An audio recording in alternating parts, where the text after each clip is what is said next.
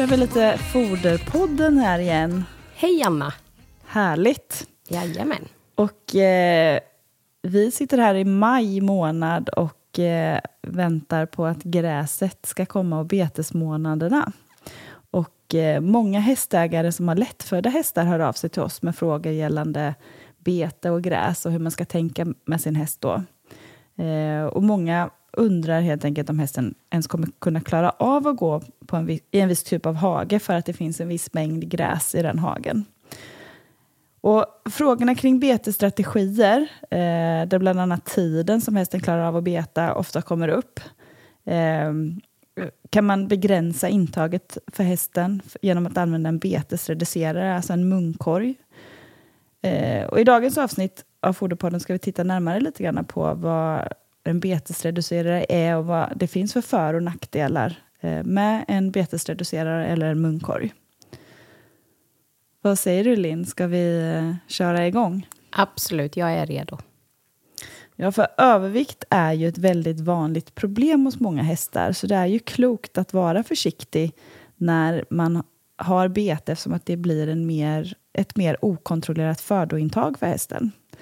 Eh, under vintern har man många gånger väldigt bra koll på hästens fodring. Eh, man väger upp en bestämd giva grovfoder och helst med ett eh, grovfoder som man har analyserat. Man vet att det är lämpligt och anpassat för den hästen man har. Men eh, ja, det kan vara svårare helt enkelt att kontrollera intaget när hästen går på gräs. Ja, alltså möjligheten att anpassa foderstaten eh, så de passar hästen är ju, som du säger, oftast eh, lättare under vintermånaderna. Däremot så blir det mycket svårare när gräset kommer eftersom tillgången blir mer obegränsad, så att säga. Men på vilka sätt kan man anpassa fodringen under sommaren? Eh, ja, men precis som på vintern är det ju viktigt att man faktiskt ser till att hästen täcker sitt behov. Men att man varken överutfodrar den eller då underutfodrar den. Eh, och det finns ju hästar som faller ur under sommaren och tappar i hull. Eh, men det här är ju framförallt hästar som har ett väldigt högt näringsbehov. Eh, till exempel eh, dräktiga och givande ston. Eh, där kan vi se att hästarna blir tunna. Eh, och i kombination då med ett för dåligt bete för den här typen av häst. Då. Eh, men i de flesta fall är det det omvända som gäller. Det vill säga att hästen äter mer än vad den är i behov av och så går den upp i vikt. Ja, för en viss viktuppgång är ju helt naturligt under sommaren. Eh, hästen i, det vilda, om man, ska, om man ska kalla det för det, så äter ju upp sig inför kommande vinter eh, där den sen eh, ofta går ner i vikt igen. Bland annat noterades viktskillnaden hos russen på Lågstahed som studerades på SLU eh, när de gick ute året runt utan stödfodring. Eh, vikten skilde sig mycket mellan våren och hösten. Eh, Men eftersom att vi har väldigt näringsrika grovfoder med ett högt näringsinnehåll och ett högt e-, energiinnehåll framför allt så tappar hästarna inte det där extra hullet under vintern när vi kompletteringsfodrar dem med konserverat grovfoder, då, alltså vårt hö eller hösilage. Ehm, och då kan hästen dras med övervikt året runt och hela vägen fram till nästa betesäsong. Och det ökar ju risken för att hästen faktiskt fortsätter öka i vikt. Och det är ju då som det, man faktiskt får ett problem. Mm, och jag skulle nog säga att det är många hästar som idag faktiskt lider av övervikt. Ehm, så det är absolut någonting som man ska ta på allvar. Och, och jag tror både du och jag, Anna, träffar mycket hästar med övervikt i vårt dagliga jobb när vi är ute och hullbedömer hästar. Ja, absolut. Men eh, hur kan vi hjälpa hästägare att tänka kring eh, när man har en lättfödd häst eh, och det kommer gräs och sommarbete? Hur kan man förebygga att hästen går upp för mycket i vikt? Ja, det man Eh, behöver göra det är att helt enkelt hjälpa hästarna att begränsa intaget. Och det här kan man göra på lite olika sätt. Eh, och man har sett när man har gjort olika studier att det är betydligt effektivare att begränsa intaget genom att man begränsar tillgången på foder snarare än att begränsa tiden hästen har tillgång på foder. Eh, begränsning av tid, eh, exempelvis om hästen endast skulle gå på bete några timmar, eh, har en väldigt liten påverkan på intaget. Eh, hästen äter eh, samma mängd eh, gräs, men på en betydligt kortare tid. Eh, och därför är det då bättre att man begränsar tillgången snarare än tiden. Och här då i sin tur finns det lite olika vägar att gå. Och antingen kan man begränsa tillgången genom att man till exempel minskar hagstorleken. Eller att man successivt flyttar betet efter tillgången på gräs. Att man har såna här provisoriska, kanske, ja, många känner kanske till det som vita plaststolpar tänker jag. Som man eh, successivt flyttar framåt då. Eh, och ett annat sätt är ju att man begränsar tillgången genom att sätta på hästen en betesreducerare eller då munkorg som man också kan säga. Ja, precis. Och det är ju just betesreducerare eller munkorg som vi ska prata om i det här dagens avsnitt och eh, vad det finns för för och nackdelar med en betesreducerare. Eh, kan inte du beskriva lite mer närmare vad en betesreducerare är ifall det är någon som lyssnar som inte har stött på en?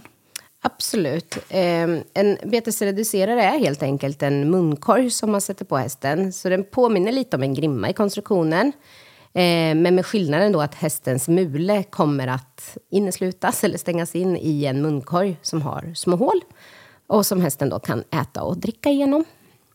Okej. Och vad, när man har studerat det här, då, för det gissar att man har gjort, vad har man sett för fördelar med betesreducerare?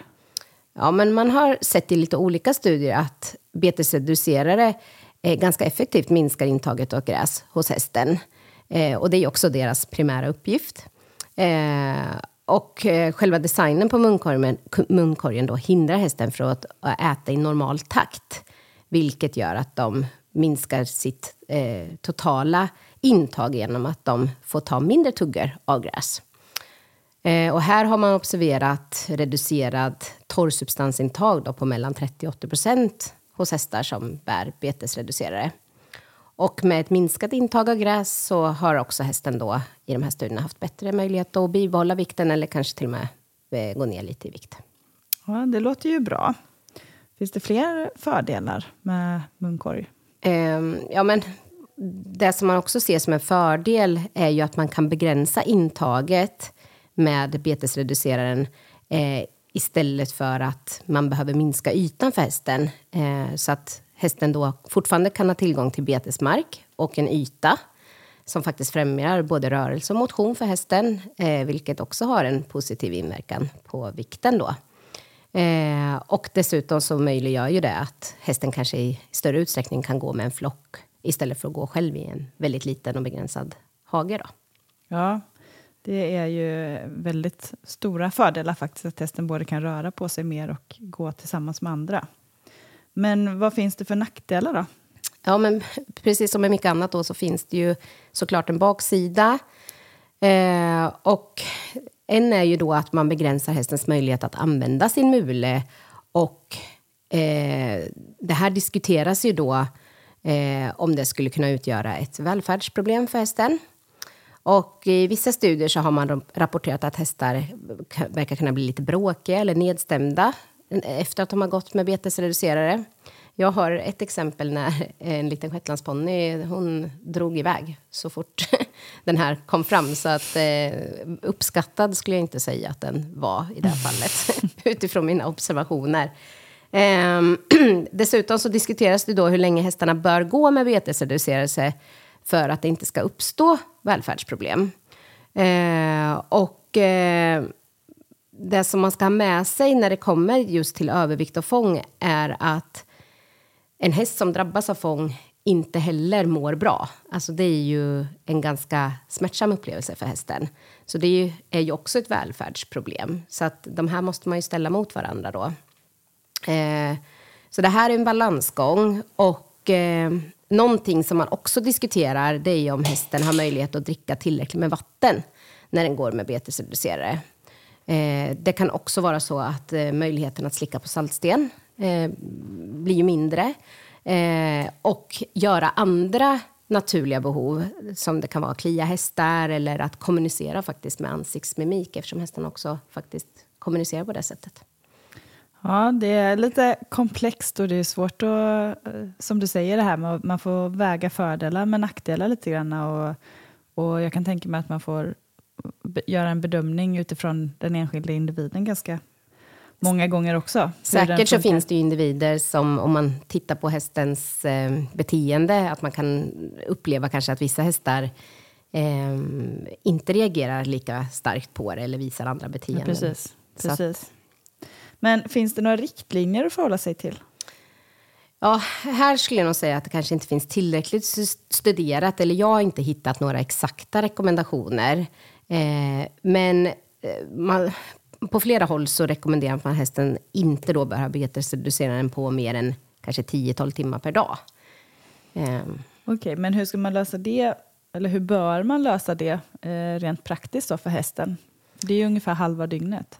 Ja, alltså det är inget bra alternativ att låta hästen gå med betesreduceraren 10-12 timmar för att sen ta av den och låta hästen gå kvar på betet.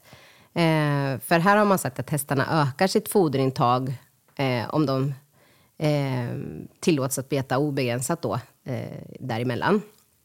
Eh, och bland annat i en studie så såg man att ponnyn nästan fick i sig hela sitt axintag på tre timmar. Eh, så att när man då tar bort betesreduceraren så får man också flytta hästen från betet. Det vill säga antingen så ställer man den eh, i- box eller i en mindre hage. Ja, precis. För att annars så blir den tiden som, man, som hästen har gått med sin betesreducerare då bortkastad. Om den eh, går ut och äter i kapp då, eller kompensationsbetar för det, den tid som den har fått ett hindrat ätbeteende kan man ju säga. kan man kalla det. Men eh, skulle du kunna ge ett exempel på hur man kan använda be- betesreduceraren på ett bra sätt? Ja, men eh, utifrån de studier som finns då så eh, rekommenderar jag eh, till de hästägare som vill använda sig av betesreducerare att man har den på under hela tiden då som hästen befinner sig på betet eller i hagen med gräs i. Och sen efter 10 till 12 timmar eh, så flyttar man hästen till en mindre hage med en begränsad tillgång på gräs. Eh, eller så som sagt ställa in hästen på box till exempel över natten. Eh, och eh, här rekommenderar jag också att man fodrar hästarna med ett analyserat grovfoder. Så att om man tänker att hästen ska stå ifrån eh, betet eller stå i en gräshage där det inte finns något gräs, ja men då behöver man eh, på samma sätt som på vintern då ge den extra foder för att den inte ska bli stående allt för länge utan foder. Ehm, och eh, genom att göra så här då så får man ju hästen möjlighet att röra sig på större yta med andra hästar, eh, i alla fall delar av dygnet. Och, eh, och sen så får den möjlighet då att vädra mulen och eh, ja, slicka på saltsten och tugga på grovfoder under resterande del av dygnet. Då. Ja, och en sak som man också sett när man har studerat hästar som går med betesreducerare på eh, är att de faktiskt ändrar sitt födosökande beteende när de har munkorgen på sig. Eh, kan inte du berätta lite mer om det? Mm, alltså det här är lite intressant, för här har man sett att användandet av munkorgen kan ändra hästarnas födelsedagsbeteende. särskilt när det kommer till preferenten på betets höjd.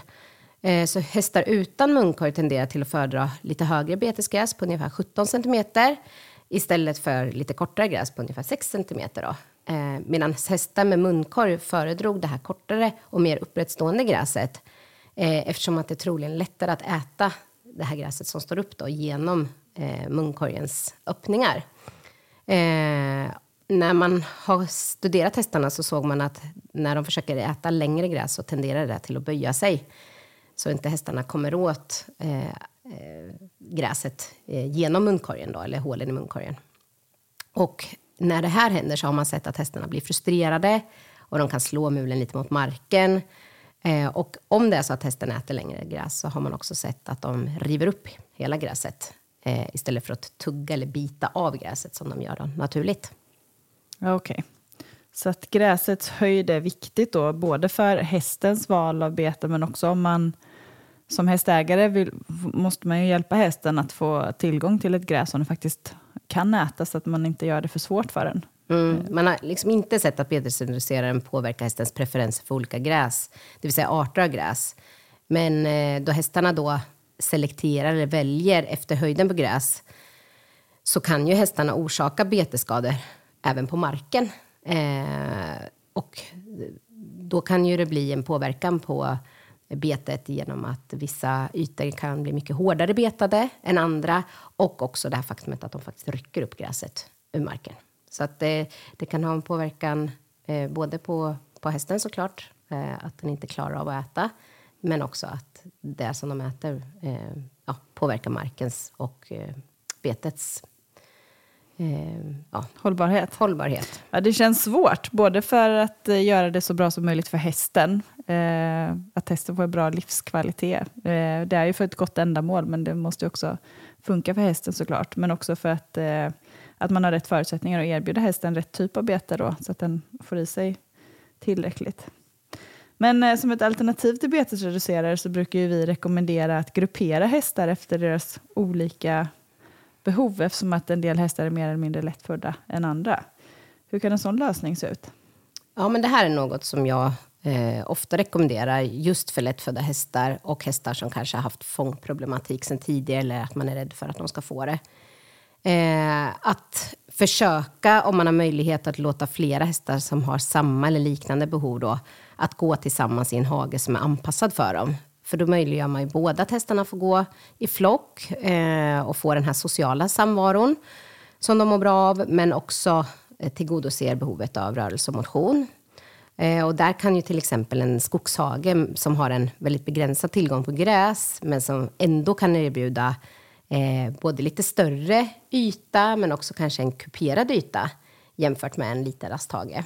Eh, och att man här då fodrar hästarna med ett analyserat grovfoder som är anpassat efter hästarnas behov för att täcka både fiberbehovet och sen även näringsbehovet. Då. Ja, och det är någonting som jag verkligen också förespråkar. Men där, eh, om det inte är möjligt så kan ju ändå en betesreducerare vara ett alternativ för att begränsa intaget av gräs men ändå göra det möjligt för hästen att vistas i samma hage som sina, sina kompisar då, eller andra hästar från samma stall. För det är inte alla som har så många hästar på anläggningen att man kan dela upp dem. Nej, men absolut, visst är det så. Och jag tänker lite som ett sånt take home message från dagens avsnitt. Eh, så tycker jag att då ska man ta med sig framför allt då att begränsa tillgången på gräs och inte tiden som hästen går på gräs. För det är nog ganska vanligt skulle jag säga. Eh, så det är det absolut viktigaste. För annars så riskerar man att hästarna har samma intag som om de gick på betet hela tiden. Eh, eftersom de då kompensationsäter. Eh, och att man antingen kan man ju då begränsa tillgången via att begränsa ytan eller genom att använda betesreducerade. Eller välja en typ av mark där hästen kan klara av att gå. Då. Precis, spännande Linn. Jag tror att det är många som har de här problemen som står lite grann och vacklar hur man ska, hur man ska göra. Och är det så att man har frågor så får man väldigt gärna höra av sig till oss på Hippolyt. Vi nås på info.hippolyt.se eller på telefon 0413 486 100. Sen finns vi ju faktiskt på Facebook och på Instagram också. Eh, och om man går in på vår hemsida hippolyt.se så kan man signa upp sig på våra nyhetsbrev. Och då får man lite, lite smarta tips titt som tätt hem i sin egna mejlkorg. Absolut, och man kan ju faktiskt bli vän med oss. Eh, jag heter Linn Sankt Hippolyt På Facebook, ja. på Facebook. Och jag heter Anna Sankt Hippolyt och Agrops som vi också har i vårt sortiment. Ja, och eh, där kan, då kan man följa oss lite i vår vardag. Vad vi som rådgivare gör. Precis. Mm. Och även kontakta oss på Messenger. Ja. Mm. Så det finns många kontaktvägar. Ja. Men med det får vi tacka för idag. ja, verkligen. Tack ska du ha. Tack, tack. Hej. Hej.